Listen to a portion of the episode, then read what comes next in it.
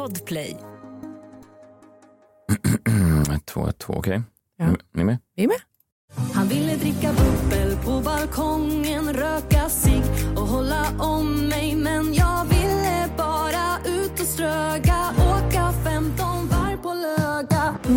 Vi fick ju då eh, berättat för oss igår då vad Löga betyder. Alltså det var en plats då i, i Västerås. Roligt att det här blir en följetong nu. Ja, ja, ja, men det är väl fint att eh, landsorten hjälper då en vilsen storstadsbo som, som dig John och, och komma på rätt köl i livet. Ja. Vad har jag gjort nu då? Nej men att du inte vet vad de sjunger om i de här hitlåtarna. Åka, jo, åka raggarbil. Du visste det? Igår visste du ingenting när jag sa Ströga. Jo, nej, löge. Att, å- att åka löga är att åka raggarbil. Nej. Nej, Luga var ju platsen. Det är det här du inte förstår. Löga är en plats i Alltså, Västerås. hur kan han ännu inte förstå? Ja, folk har hört av sig. Ströga då, många har hört av sig. Elin Blom, Josefin eh, eh, Helmersson, eh, Katarina Backman, Josefin Ro- Ro- Rom Eriksson. Jag tror hon heter så. Eller Rom Eriksson, strunt samma. Eh, de säger alla då att Ströga är alltså att eh, åka, cruisa, eh, glida fram i sin raggarbil. Och en av dem, jag tror att det var jag ska säga Elin här, hon bjuder till och med in oss på den stora Strögfesten i på Löga Oj. i, i eh, juli 2023.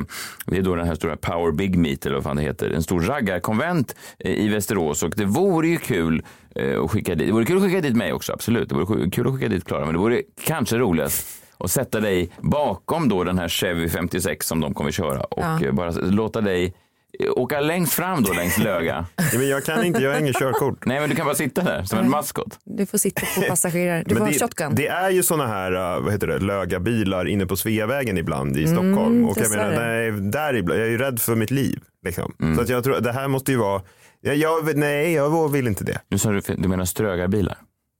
Eh, Strögabilar. Du sa lögarbilar. Ja, ja, förlåt. Det, Mm. Vi- det, är därför vi behöver en, det är därför vi behöver en landsbygdsminister kanske. Ja. Som, tar, som kan förklara det här.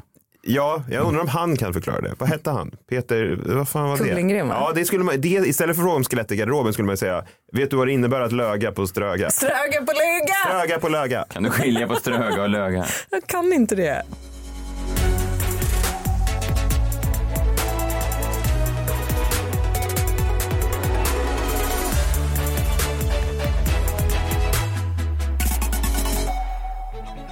Förvirringen är total i studion. Du lyssnar på The Daily Messiah, ditt nyhetsflöde med mig Messiah Hallberg. Klara Doktor då? John Wilander Lambrell. Torsdag, krimmorgon lite längre fram, ett fall ifrån eh, den främre orienten i USA. Ja, verkligen. Eh, och ehm, Man säger inte som USA. vad sa du? Nej, det är jag. Främre Är det till och med rasistiskt numera? Ah, jag, jag vet inte, men det är väl någon version av att kalla löga för ströga eller vad det var. Men det, det innehåller i alla fall en person som har kallats the luckiest person of interest ever. Och fan, det är han verkligen. Alltså, det är helt sjukt. The Rock eh, Eh, ska dyka upp, sägs det då, i Bianca Ingrossos talkshow. Alltså The Rock, den gamla wrestlern The Rock. Det är fortfarande så jag ser honom i och med att, att, att, att man har följt honom då sedan han var 23 år gammal när han gjorde debut 1996 och folk buade honom ut ur lokalen och sa den där killen kommer aldrig bli något. Nu är han ju då världens största filmstjärna. Vilket känns lite som att man har tappat greppet om honom. Man gör ju ofta det när man följer någon från liksom starten av en karriär och sen blir de jättestora. Eh, samma med Håkan Hellström och så. Men eh, The Rock är nästan, det är inte ens samma person som den man såg då när han startade ut med 13 dollar i bakfickan. Men i alla fall, nu ska han då, nu har han då nått höjden av sin kändisskap. Nu ska han då vara med eh, i Bianca Ingrossos eh, talkshow. Ja. Vilket jag förstår inte ens hur det där går till. Hur, har då The Rocks agent förstått att det här är då talkshowen man ska vara för den, Antar det. den hoppar ju över då andra talkshows som den skulle kunna vara med Alltså Carina Bergfeldt har ju mer tittning och så vidare. Ja, men frågan är om hon verkligen vill ha gäster på länk. För han skulle väl vara med på länk? Va? Ja, Ja, men det är ju ändå helt otroligt. Jag menar, det, det är väl hon, Hanna Persson, Hanna Pi, som är redaktionschef Ja. för producent, Bianca. tror jag. Producent, förlåt. Eh, och hon måste ju ha styrt upp det här, vilket är ju helt otroligt. Alltså, det är ju rätt sjukt liksom, Ja. att hon har lyckats få The Rock. För att, Fa- Fast, fast Eller? jag tror att det verkligen är bara hennes skills som har gjort det. För att jag tänker att eh, hon hade ju en podd själv här på Bauer Media. Och då drog hon också gästerna och då var bland annat jag gäst. Så att de, då, Jag med. Ja, du också. Hon har ju så väl uppat sitt gästgame något enormt. ja, men det har hon väl gjort då. Jag vet inte, men hur menar du att det annars skulle ha gått till? Men, ja, men Bianca är ju ändå en Wahlgren. Alltså, det är ju Du menar klart. att The Rock har hört talas om Ja, det tror jag. Walgreens? Det tror jag. Okej. Jag tror att i apotekskedjan. Ja, Jaha, när, när, när intervjun är klar ber han om några starka magtabletter. vad konstigt då att han tror att talkshowen ska ske på ett apotek kanske. Det kan ju för bli bra tv när han, alltså själva missförståndet. Ja. Nej, han vill bara ha Pepto Bismol. Han är då med i helgens program. Andra gäster i det här programmet är bland annat David Sundin som vi alla känner till. Han är också med via länk såklart. Nej, han är väl på plats. Han är givetvis på plats. Det var roligt om han krävde att få vara på plats. Det skulle jag kräva. Jag vill också vara på Det är video. faktiskt roligt. Men han sätter ju en standard här The Rock. Att man kan få vara med på länk då om man vill. Det finns väldigt A-lag och B-lag. Ja. Det är som på Lunds humorfestival, inte riktigt men nästan. När man kommer till Lunds humorfestival så finns det då Grand Hotel som jag pratade om igår. Eh, där då liksom Schyffert och Glans och eh, även jag själv bor. Eh, och sen är det då alla de här rookie-komikerna som direkt deporteras i ett lämmeltåg till Hotell Lundia som är så att säga lite mer sjavigt. Och sen får de då kanske vara i Grands lokaler ibland om de har någon, något uppträdande på kvällen. Men sen är det snabbt att vakterna så här föser iväg dem till Hotell Lundia. Och så blir det lite så, ja men apartheid liksom. Så det är, det, det är vilket hotell man får i Lund som avgör om man har liksom made it som komiker. Det är så man vet. Ja, ja, det är väl en liten. Eller om man då bjuds in till en talkshow och man har alternativet att vara med via, via Ja, länk jag tror jag. Då har man också made it, antar jag. Ja, det är ju spännande. Verkligen. Någon annan som har made it eh, får man ändå säga, eller kanske made it framförallt på 90-talet, men fortfarande är, är stor. Liam Gallagher, Oasis eh, gamla lead singer. Han återvände ju då till Nebworth, till brottsplatsen där Oasis spelade för en kvarts miljon fans 1996. Eh, nu 22 år senare så spelade han då där eh, igen i somras. Och eh, märkligt. Och det, här, och det här filmades då och ska gå upp på bio nu. Och jag älskar ju Oasis, jag älskar ju Liam. Eh, Och, och det här eh, talar ju då inte till Stockholms ehm, fördel. Den ska då visas ett dygn på bio även i Sverige. Och då kommer den visas på en biograf, eh, Bio Roy i Göteborg och biograf Spegeln i Malmö. Stockholm? Eh, nej, tyvärr inte. Det är sjukt va? Ja. Ja, det är ju väldigt sjukt. Sinnessjukt. Vi bor ändå i den största stan, vi som är här.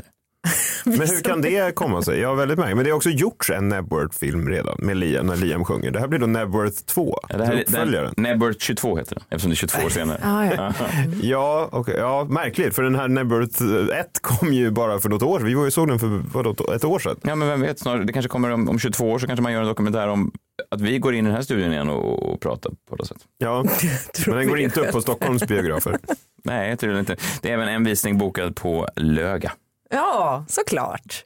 Ja, men då kanske jag kan åka då. Mm, och bara och hur, tar du, hur tar du dig dit då? Eh, tåg. Rätt svar är Ströga. Ja. Men är ströga en, använder inte ströga ett verb? Alltså du säger, hur tar du dig dit? Ströga. Det Jag låter strögar dit. Där man strögar dit. ströga dit. Ja, och det betyder åka bil dit. Ja, eh, väldigt förvirring. Varför kan man inte bara prata så som man förstår? Nej, verkligen. Det borde du säga till dem. Det är konstigt också, Västerås är inte så, det är liksom en, en kvart från Stockholm. Ja. Det är konstigt att, de, att det går så... Fin stad, jag gillade den när jag var där senast. Det är att ta i, men, men den är... Nej, men det, Va? ja, men Johanna Nordström är ju den största ikonen de har därifrån. Ja. Och hon hatar ju den där stan mer än någonting annat. Och sen finns det ju, jag vet inte, de har liksom inte så mycket. De har Pelle Fosshaug är väl därifrån också, gamla bandyspelaren för om det är några ungdomar som lyssnar. Pelle ja men vad fan. Det måste ju vara någon större som är bra. Ja, ja men strunt samma. Eh, och sen så eh, är det också intressant att jag så ofta pratar med influencers som jag inte ens vet vilka de är. Eh, eller jag vet ju vilka de är för jag ser ju bilder på dem. Men man vet inte riktigt vad de, vad, hur bra de är. Men de är nog kanon. Eh, Molly Rusta, såg ni det när hon var eh, lite uppmärksammat då? att Hon satt i en taxi och la upp en bild och skrev Hello Paris. Och så var hon i en taxi i Stockholm. Och folk säger att vilken eh, bluffmakerska du är Molly. Kan man inte lita på något du säger? Det mest irriterande med det var att hon stavade Paris med P-A-R-I-I, alltså som en, som en låtsas fransos. Och så ska, ja. Ja. Men, ja, men det är roligt just med influencers att folk blir så upprörda när de ljuger. Man förstår väl att de, de ljuger. Alltså, deras liv är väl en illusion. Var det inte någon annan som photoshoppade att hon var i Paris? Jo, jo. Hon Nu höll jag på att säga Paris också. jo men det, det, alla- är det ingen som kan, kan de inte åka till Paris? Det, det är ju ändå ganska enkelt att åka till kanske Paris. var på väg till Paris. Hon var på väg till Paris. Det var hennes försvar. Ja, fast vad, ja. Vet ni vad, jag undrar också, tar man sig tiden då och gör en photoshoot i taxin? Jag tyckte det var väldigt stageat allting. Ja, men hon menar väl att hon inte har full tid sen när hon är i, i Paris. Att hon passar på att ta bilden. Ja. Hello. Fast hon, hon säger ju hello för tidigt. Ja, Det- är, man kan inte hälsa på stan innan man är Nej, i den. precis. Man kan Det inte man som kan, ja, folk det är som om man är bjuden på en, på en middag och så säger man, går man och skakar hand på vägen dit. Det blir konstigt. men jag kan inte säga så här, hej Ströga, utan att jag är där. Nej, ja, ja. Nej, lyga! Löga. Men eh, okej, så du menar att hon var på väg dit. Men jag tänker också, vad fan måste den där taxierna kosta? Ja, Under ja, tiden. Den stod och taxametern bara tickade för att hon skulle ta de där bilderna. Jaha, jag trodde hon skulle åka hela vägen till Var det det? Ja, en halv Parisresa för fan. Hon betalar i franc. Martin Sonneby, en kollega, han la ut en rolig bild igår på Twitter. Eh, Han skrev bara hello New York och så la han ut den här bilden. Det står Liljeholmsbanan. Det var roligt tyckte jag. Ja, roligt. Det krävs ju att man har sett hennes bild innan, Ja, innan- man ser Martin Sonneby för att fatta vad som för sig går. Ja, fast Alltså, för att fatta skämtet. Ja, kanske. Jo, det är Jag tycker den står på egna ben. Ja, det kanske det är roligt för killen som bara... Det är, ro- Ja, den är rolig Ja, på egen ja, faktiskt. verkligen. En kille som så här... Men det kan vi aldrig veta för nu känner vi till den andra bakstoryn så det är svårt att veta. Vi får fråga de som inte känner till. Ingen som lyssnar på den här podden då? Ja, vi, kan, vi lägger ner det bara. Ja, jag tror det.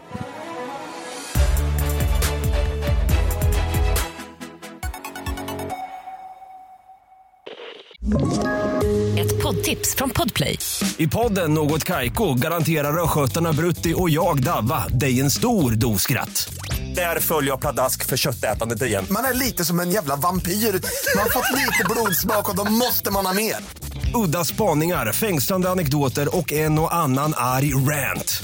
Jag måste ha mitt kaffe på morgonen för annars är jag ingen trevlig människa. Då är du ingen trevlig människa, punkt. Något Kaiko, hör du på Podplay. Därför är gardinerna.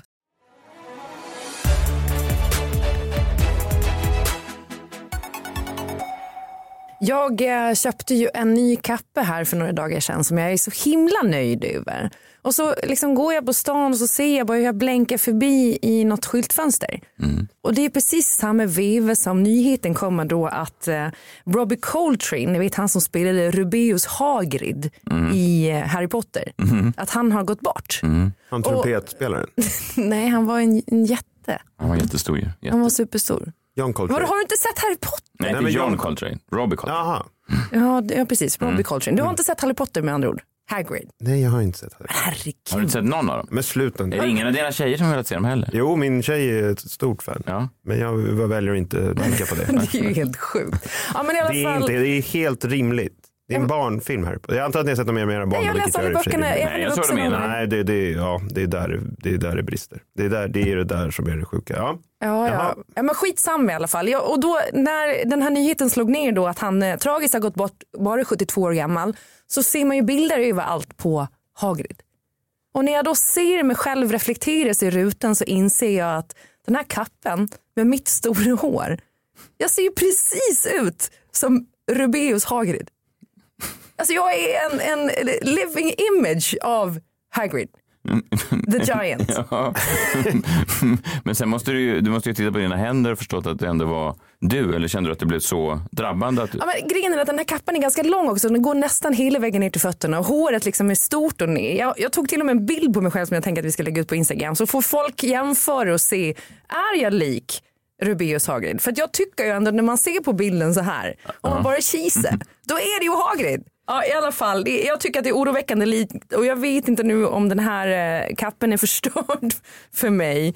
Men, ja, men jag lägger ut en bild och eh, lägger Hagrid bredvid och sen så får vi bara eh, säga rest in peace till Robbie Coltrane. Fan vad fin han var. Han var ju också en av eh, få skådespelare som stod upp för J.K. Rowling efter hela det här eh, transbråket, vilket gjorde att många, många sådana eh, människor som tyckte att hon var då en turf, kallas det va? Någon som hatar transpersoner. Eh, de sa då att må du inte vila i frid, Hagrid. Det är bra att du dör.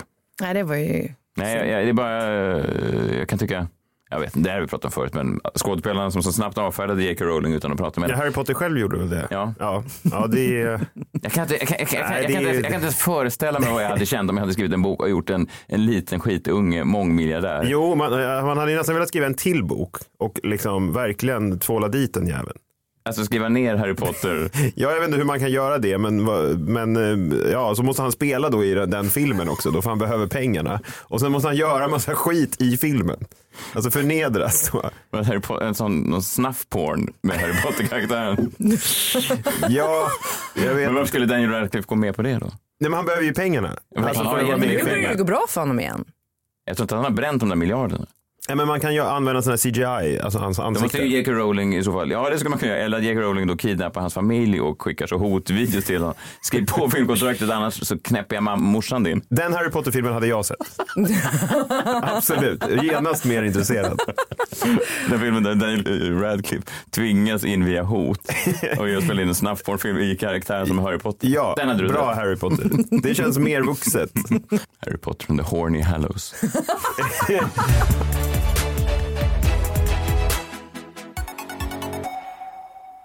Älskar ju eh, tv.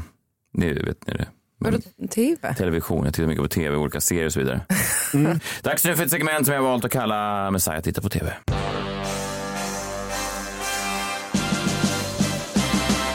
Messiahs minut. Paketerat i ett eh, Messiahs minut. Jag har nu tagit mig igenom hela den här serien då som fångar Chicagos köksvärld The Bear. Oh. Eh, björnen då, om man ska översätta, om det är någon som, eh, som är, inte kan engelska. Björnen. Fångar Chicago mycket bra. Hypad av rätt människor är den ju även i Sverige. Fredrik Wikingsson och såna här reklamkillar som Kristoffer Triumf och såna här. Och mig. Och dig. Ja, men en, en, en, en vad ska man säga, någon slags medieelit. Liksom. Jag kan tänka mig att Ströga och äh, Röga-gänget inte lika förtjusta. Om jag får vara sån. Och heller inte jag. Faktiskt kanske en av tidernas mest överskattade tv Nej men lägg av. Jag blir varm av att du känner så, för jag kände exakt likadant. Va? fan är ni för Va, va, va, jag ska recensera sen, men vad var det du tyckte om den? Vad jag tyckte om med den? Nej, men jag tyckte att karaktärerna var intressanta. Jag tyckte att eh, dialogen var bra och jag tyckte framför allt att eh, det, var liksom ett nytt sätt att eh, porträttera kockar och mat som gjorde mig inspirerad. Jag har ju bara Alltså jag, har, jag har lagt så många timmar i köket efter jag sett den där serien. Jag tror att det här är eh, ditt fall, Klara Doktor. fall? Det finns ju för- massa matprogram att se då. Ja, vet du vad? Nej, Nej. Men, nej så här Klara. Jag tror mycket väl att, att du blev inspirerad och att den, du tyckte att den skildrade mat på ett bra sätt. För den skildrar ju faktiskt mat och matlagning och liksom vurmen för matlagning och kockyrket så som alla människor som älskar mat vill att matlagning ska skildras. Som världens svåraste jävla jobb. Som det mest hetsiga jobbet man kan ha. Att backstage på en restaurang. Så det finns liksom ingenting som är svårare än att tillreda en gazpacho. Men har du varit i ett kök? Jag har ju ändå jobbat i kök. Jag vet ju hur det är. Ja, ja, jag vet. Det är säkert så. Ja. Att de står och hackar gurkan och skriker Come on motherfucker! It ain't gonna cut itself motherfucker! och så vidare. Vi kan lyssna lite på hur det låter en vanlig dag i vilket restaurangkök som helst i hela världen. But none of these fuckwads taught you how to make a pasta. A, I know how to make pasta, Marcus. B, I hate to break your hearts, motherfuckers, but that gluey, mushy bullshit is not bailing us out this time. Ball breaker is facts raising plays to a dollar, so shut the fuck up. fuck is fact? Tina, did you take my knife check? Did you take my pot, Jeff? No, gonna order no, them in stop. five, so- Everything, fire everything right fucking now. Okay, I'll fire everything now. I just was finishing Step talking out. to Marcus and Step I... out. Okay, I'm gonna talk to Marcus. I'll get the order... fuck off my expo chef now! Get the fuck off! Thank you. We're firing 76 beefs, 34 chickens, okay? 12 french fries, 12 mash, fucking now! Aldrig förr har eh, potatismos varit svårare att tillverka. Det låter som att de ligger i krig. Men det är svårt. Ska avfyra en Jag vet att det är svårt, men hela The Bear är en enda runkfantasi i Per Morbergs huvud. Nej, men vad det är det den är. Det här, det Jag här är... inte med. Nej, det- jag säger inte att den är, den är bra. Den är bra klippt, den är bra skådisar, det är bra karaktärer. Det är bra uppfriskande också? Uppfriskande att inte någon av dem hade ett missbruk. För det brukar alltid vara kockar med missbruk. Hans huvudkaraktärens eh, bror tog ju livet av sig för att han hade ett missbruk. Ja, det, vi vet ju inte om det var på grund av missbruket han tog livet av sig. Nej. Men det är ju ingen där i köket just nu då, eh, förutom the cousin som eventuellt eh, tog lite tabletter. Men det var ju ingen som kom full till jobbet eller stod och drack liksom. Som man alltid porträtterar kök. Alltid annars, i varenda serie så är det fyllbultar bara. Jag tyckte att de var ganska sargade själar, många av de här. Tyckte du? Ja, det tyckte jag. De sålde ju knark utanför. Han fick ju gå i första Det avsnittet och han sälja. om. Han fick ju gå och sälja lite längre bort. Ja, också avsnitt åtta räddade ju lite serien när det knöts ihop ganska mycket fint. Och slutscenen till Radiohead och så vidare. Det var en bra serie, jag förstår. Det var ju fyra av fem serie. Men när folk börjar prata om seriernas frälsning och så vidare, då blir jag provocerad. Och det som var mest provocerande av allt, det är hur många gånger, det här är bara några tillfällen, där man har de här scenerna där, där liksom det är stökigt, det här görs ofta i matserier. Det är stökigt, eh, problematiskt, man förstår liksom inte ens, kommer den här rätten ens bli till? Eller hur gör man den här rätten? Och sen stannar då karaktären framför en matbit som bara råkar ligga där. Och så ibland står de själva och ibland så säger de så här, smaka på det här. Och så gör båda de här, den här, nu är det svårt att visa i, i, i radio, men de liksom himlar med ögonen och, och tillber högre makter. Och så, det är som att, åh gud vad gott det här är. Jag kan inte förstå hur gott det här är. Mm. Det. Mm. Oh, Oh, fuck. Mm-hmm. You know that's fire. Yeah, fucking fire. Mm-hmm. De kan inte förstå hur mat kan vara så här gott. Det låter ju som domarna i Mästerkock. Ni hatar ju vad fan vad ni... Ah. Ja, så att för att vara en eh, nyskapande serie så ligger den väldigt nära varenda skildring av matlagning som någonsin har gjorts. The Bear får fyra starka kliché eh, restaurangkök av fem.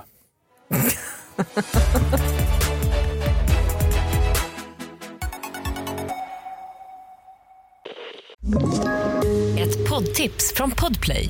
I fallen jag aldrig glömmer djupdyker Hasse Aro i arbetet bakom några av Sveriges mest uppseendeväckande brottsutredningar.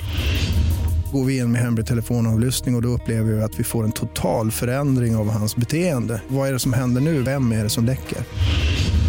Och så säger han att jag är kriminell, jag har varit kriminell i hela mitt liv men att mörda ett barn, där går min gräns. Nya säsongen av Fallen jag aldrig glömmer på Podplay.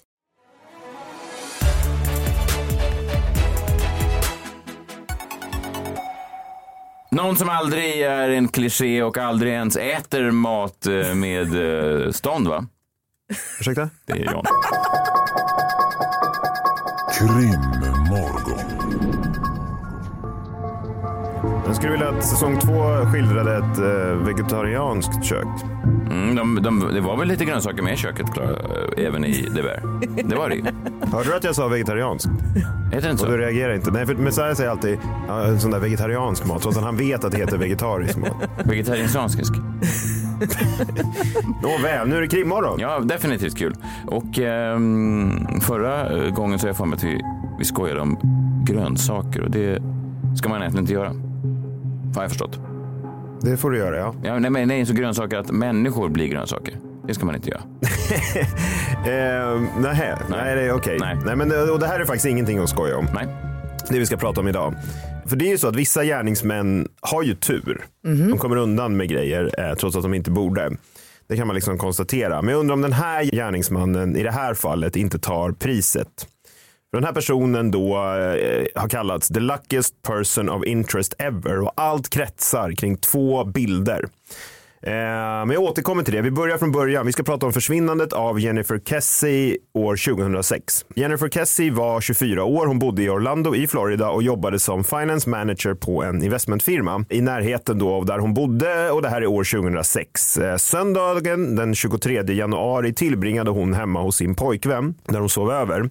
Sen på måndagen var hon på jobbet som vanligt och hon pratade med sin pojkvän och sina föräldrar på telefon på måndagskvällen. Men när Jennifer inte dök upp på jobbet på tisdagen så kontaktade kontaktar hennes chef hennes föräldrar för det här var ovanligt och det hade aldrig hänt. Eh, och de ringer hennes pojkvän, föräldrarna alltså, som inte heller hört av henne vilket också var ovanligt och de brukade prata i telefon varje morgon när de var båda på väg till jobbet. Det fanns inga tecken på något liksom, någon fuffens i Jennifers lägenhet när polisen går in där och tittar.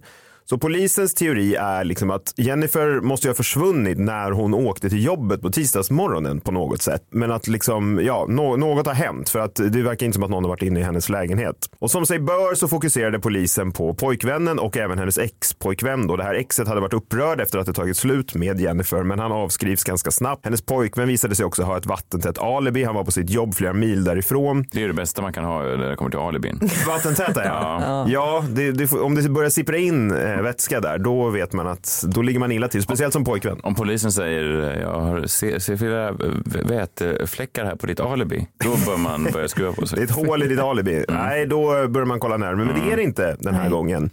Och man får helt enkelt avskriva då pojkvännen och expojkvännen, vilket ja, de två brukar ju ligga bakom i princip alla kvinnomord eh, som finns. Ja, det Men- är väl korrekt. Ja, det är korrekt. Ehm, men ett spaningsuppslag som var betydligt mer intressant var dock det här. För vid tiden för Jennifers försvinnande så pågick det renoveringsarbete i hennes lägenhetskomplex. Jennifer hade berättat för sin familj då att flera av de här byggarbetarna som jobbade där eh, hade visslat åt henne och ropat saker efter henne då. Många var ju liksom inte engelskspråkiga då heller och polisen har sagt att i efterhand att det var svårt att förhöra dem. Jag har ett Men tips de har inte till hört talet om tolkar? jag har ett nej? tips till Orlando-polisen. Precis. Tolkar, match. Men de, de stod och skrek engelska ord på dem och de sa si. Ja, de fick, inget, de fick svar på spanska, Ja. vilket jag antar att det var spanska. Ja. Det kanske var något annat språk, jag vet inte. Men jaha, det här har alltså Orlando-polisen sagt. Nej men det är ju sjukt. Det var svårt att förhöra dem, för många var inte engelskspråkiga. Det är bara långa transkriberingar och ke, ke, ke. Det är, man kommer inte långt. Vad heter vattnet ett alibi på spanska? Ke, jag vet inte. Men det som gör det här fallet eh, så intressant är ju det här fotot. För två dagar efter Jennifers försvinnande så går polisen ut på de lokala tv-nyheterna och efterlyser Jennifer och hennes bil. En 2004 Chevy Malibu. Är det en skeva då? Mm. Chevy Malibu. Jag tror inte du kan dyka upp på, på Löga med det. Men... Med en 2004 Chevy Malibu. Nej. Nej. Che- Mal- Chevy Malibu låter ju inte så Västerås. Västerås är väl motsatsen till Malibu? Ja, fast bilarna är ju inte, jag tror inte bilarna tillverkas i Västerås. Det är inte gamla sån Saab-bilar. Ser inte bilarna heller ut som Malibu? Är det, är det inte därför det heter det? Men de tillverkas, tillverkas väl inte i Malibu? Nej, men de tillverkas i USA kanske. Chevor? Ja. Ja. Ja, men om jag ska dyka upp på, på Löga, då ska jag ha med, då ska jag komma i en, en 2004 Chevy Malibu. Eh, ja. Eh, I. Eh, alla fall. Ett par som sitter och tittar på tv eh, känner igen den här bilen. För den har stått parkerad eh, utanför eh, deras hem. De känner liksom inte igen den här bilen. Den har aldrig stått där förut i två dagar. Och det visar sig att det är Jennifers bil som står där. Den står parkerad två kilometer från hennes lägenhet. Den innehåller inga spår och den verkar vara liksom städad inuti och rengjord utanpå. Polisen hittar i princip inga spår. Flera av Jennifers värdesaker finns också kvar i bilen så man tänker inte att hon har blivit rånad eller någonting sådär för då skulle inte det ligga där. Något smycke och sådär. Men en polishund får dock upp ett spår och det här spåret leder tillbaka till Jennifers lägenhetskomplex och slutar där. Intressant va? Vad skumt. En gång till. Två kilometer bort hittar man bilen. Ja. En eh, hund kommer dit, får upp ett spår då, antagligen från en person och eh, springer då två kilometer tillbaka till Jennifers lägenhet. Där hon försvann då. Där hon försvann. Eller ja, där man senast visste att hon var i alla fall. ja. Och så slutar spåren där. Men det mest intressanta är ju att polisen upptäcker att det finns övervakningskameror i närheten av den plats där Jennifers bil stod parkerad. Och klockan 12.00, två dagar efter Jennifers försvinnande, så syns en man på den gåendes från Jennifers bil. Och det här är så jävla sjukt. För den här övervakningskameran tar alltså så kallade snapshots. Det är liksom ingen rullande kamera utan den tar snapshots ungefär varannan halv sekund. Så det finns alltså bara två då frames som den här personen har fastnat på. Är ni med? Orlandopolisen skickade det här till NASA som hjälpte till att få liksom bästa möjliga upplösning. Eh, Så det finns... Eh, Men det hade de möjlighet att göra men inte ta in tolkar. Det, är, det är oförklarligt alltså. Det var roligt om de hörde sig till NASA med två önskemål. Det- det- Dels att få perfekta bildmaterial och även översätta Ni som har spanska. lyckats sätta en man på månen måste ju ha någon som kan prata spanska också. Ja, jag vet inte. Men eh, den här kameran är i alla fall placerad bakom eh, liksom säkerhetsgrindar. Den tillhör ett, ett byggkomplex. Och det är sån här vanlig säkerhetsgaller eh, mellan. Så man kan se eh, den här personen gående på andra sidan gallret. Det här är det sjuka då. Det är tio smala gallerdelar, heter det så? Alltså stänger liksom. Och sen en lite tjockare, tio smala och sen en lite tjockare. Är ni med?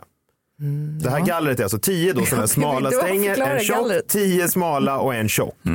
Och precis där den här personen fastnar på kameran så befinner han sig bakom de enda två tjocka gallerdelarna. Nej. Förstår ni hur sjukt? Alltså ni ska se den här bilden sen, den är liksom absurd. Han har en sån ofantlig jävla tur. Man ser alltså aldrig hans ansikte. Och en journalist i Orlando kallade då den här personen för the luckiest person of interest ever. Vi lägger upp de här två bilderna på vår Insta sen. Man kan gå in och eh, bildgoogla Jennifer Kessie också. Men här, ni ska få se då. Här är bild ett. Ja, det, han är väl dold. Man ser bara foten, man ser kroppen men inte ansiktet. Nej. Oj, ja Och verkligen. här är nästa snapshot då. Ja, det är otroligt. Det är Ja, ju vad otroligt. sjukt. Det är så jävla sjukt. Ja, det var sjukt. Alltså, hade han bara befunnit Ja. sig någon Annanstans, annanstans ja. i den här då ganska breda, Verkligen. liksom, Nej, i det här man, ganska då hade man breda en, en, en klar bild på. Absolut, Ja. det hade man. Jag menar NASA har ju ändå varit involverade. Så ja, det här är ju det, eh, det som finns och man ser ju helt enkelt inte hans ansikte. Så det är fritt att spekulera då, hur ser han egentligen ut? Och Han har några snickarbyxor på sig. Det är väl working man's clothes. Ja, men det här, ja, det är intressant att du säger det där. För att jag tänker så här när jag ser det här. Precis som i Delphi-morden. Eh, så tycker jag att när man ser den här bilden första gången Mm. så tänker man att ja men det är tydligt hur han ser ut ändå. Men sen ju mer man tittar på den desto mer diffust tycker jag att det blir. Som nu i Delphi, nu har jag fan ingen aning om hur jag skulle beskriva den här personen och jag Men, kan eh, inte säga någonting om honom heller. Det ser ut som att han har håret i en knut bak till. Ja, det, det håller jag med om. Det ser ut som han har precis en, en, någon slags Man man. Nästan, han ser lite, nästan, lite hipstrig ut. Mm. Ja, men många tror ju, precis som du Messiah, att det ser ut som att han har byggjobbarkläder. Och ja, kanske, men här är min fråga. Tror folk bara det för att de vet att polisen misstänkt byggjobbare? Förstår du vad jag menar? Vi lyssnade ju på den här podden eh, då. Du lyssnade ju på den också. Och då, då fick man ju veta det här att de misstänkte det innan man såg bilden. Så jag undrar om det kan liksom ha cloud ens judgment. För, Ja, fast jag har ju sällan sett dig gå runt i såna här snickarbyxor. Ja, men men har du är varit på typ verkligen- trädgård någon gång? Det har alla snickarbyxor. Ja, precis. Det här är ju Ja, liksom, eh, det är ju trendkläder. Ja, fast det här var ju 2006 då, så antingen var han före sin tid rent modemässigt eller så är det ett snickarkläder. Men eh, han har ju i alla fall någon typ av baggy byxor. Ja. Det, kan vi ju, det är väl nästan det enda vi kan säga. Och, ja, det har han. Det är byxor som hänger. Men jaha, vad betyder det? Nej, att det är en oh, slusk. Nej, det är ju inte säkert. Ja visst, det kan ju vara liksom Ronny och Ragge, men det kan ju också vara en hipster. Jag misstänker i så fall, eh, vad var han nu, Ragge i så fall. Ja, han hade ju mer häng än Ronny. Ja, du menar, av hänget menar du då? Ja, men jag tänker också 2006 var väl Settman i full gång med sin karriär, men Granberg vet man inte vad han höll på med. Plus att han, uh, Granberg mörkt hår, kanske manbun. Ja, jag är väl jättesnäll Granberg, jag tror inte att han är mördaren. Jag bara säger att om jag skulle Ja, välja mellan de två. Ja, jag förstår. Det här är inte en kanske en vassare spekulation än vad Orlando-polisen hade heller. Men de här byggjobbarna i alla fall, de försvann iväg eh, åt olika håll efter det här bygget var klart på det här lägenhetskomplexet där Jennifer bodde. Och polisen lyckades då aldrig upprätta en namnlista på vilka som var där. Återigen Orlando-polisen, tolkar va? Använd dem! De kan ofta flera språk. Och jag menar Jennifers familj blev ju såklart galna på det här. Jag har ju varit väldigt kritiska mot polisen såklart. Eh, De har stämt dem och begärt att man ska få ta del av allt utredningsmaterial, vilket man faktiskt fick då 2019. Men Jennifers kropp har fortfarande aldrig hittats. Och vad tror jag då? Ja, alltså djurvän som jag ändå är så tror jag nog på hundarna. Alltså att gärningsmannen återvände till hennes lägenhetskomplex efter att ha dumpat bilen. För jag tror att det här är gärningsmannen. Jag tror att han har tagit henne av de vanliga anledningarna. Men det behöver ju liksom inte betyda att det var de här byggjobbarna.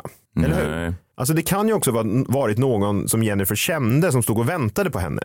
Eller som hon hade träffat förut och som sedan liksom behövde återvända till den här lägenheten av någon anledning. Kanske lämna någonting som han hade tagit med sig eller så här. Men det sorgligaste av allt i alla fall är ju att vi troligen aldrig kommer att få veta det här. Det är väldigt länge sedan nu och eh, Jennifer kommer ju aldrig att få någon rättvisa. Och jag vet inte varför den här eh, troliga gärningsmannen hade en sån tur. Varför? Det är sjukt. Ja, verkligen. Men en grej jag funderar på i det här är ju om hon faktiskt lever någonstans eftersom man inte har hittat kroppen. Och att han ändå tog sig tiden att köra iväg bilen och alltså så att han har henne någonstans.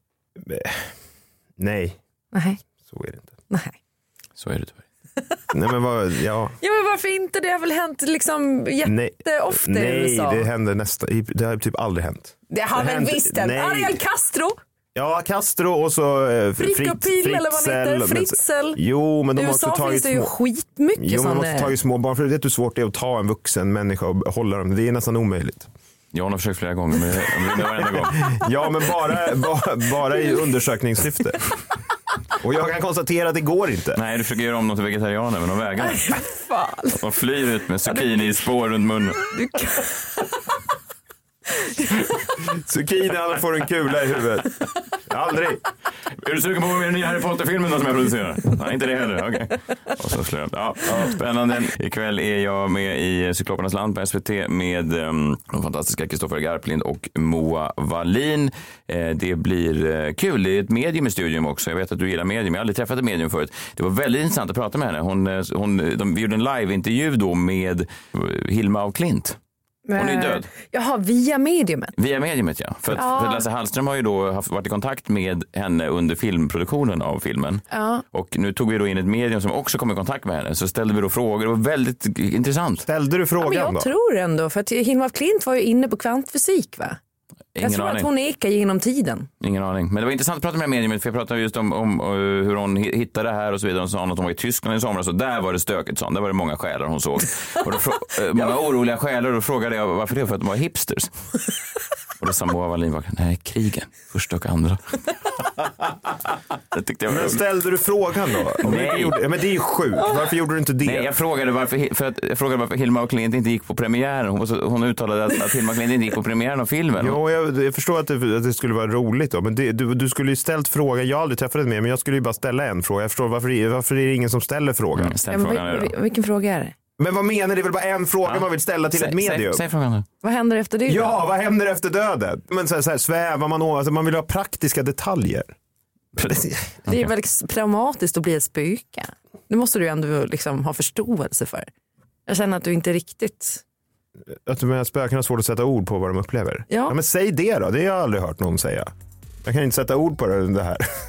Det är en upplevelse bortom mitt förstånd.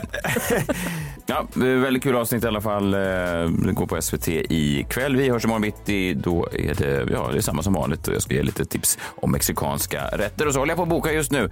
Ja, där fick jag det bekräftat. Det kommer en musikgäst aktuell från Mello. Vi hörs då. Hej! Hej! Hej.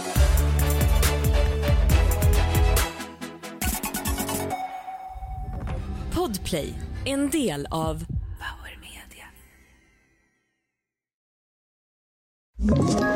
Ett poddtips från Podplay. I fallen jag aldrig glömmer djupdyker Hasse Aro i arbetet bakom några av Sveriges mest uppseendeväckande brottsutredningar. Går vi in med hemlig telefonavlyssning och, och då upplever vi att vi får en total förändring av hans beteende. Vad är det som händer nu? Vem är det som läcker? Och så säger han att jag är kriminell, jag har varit kriminell i hela mitt liv men att mörda ett barn, där går min gräns. Nya säsongen av Fallen jag aldrig glömmer på Podplay.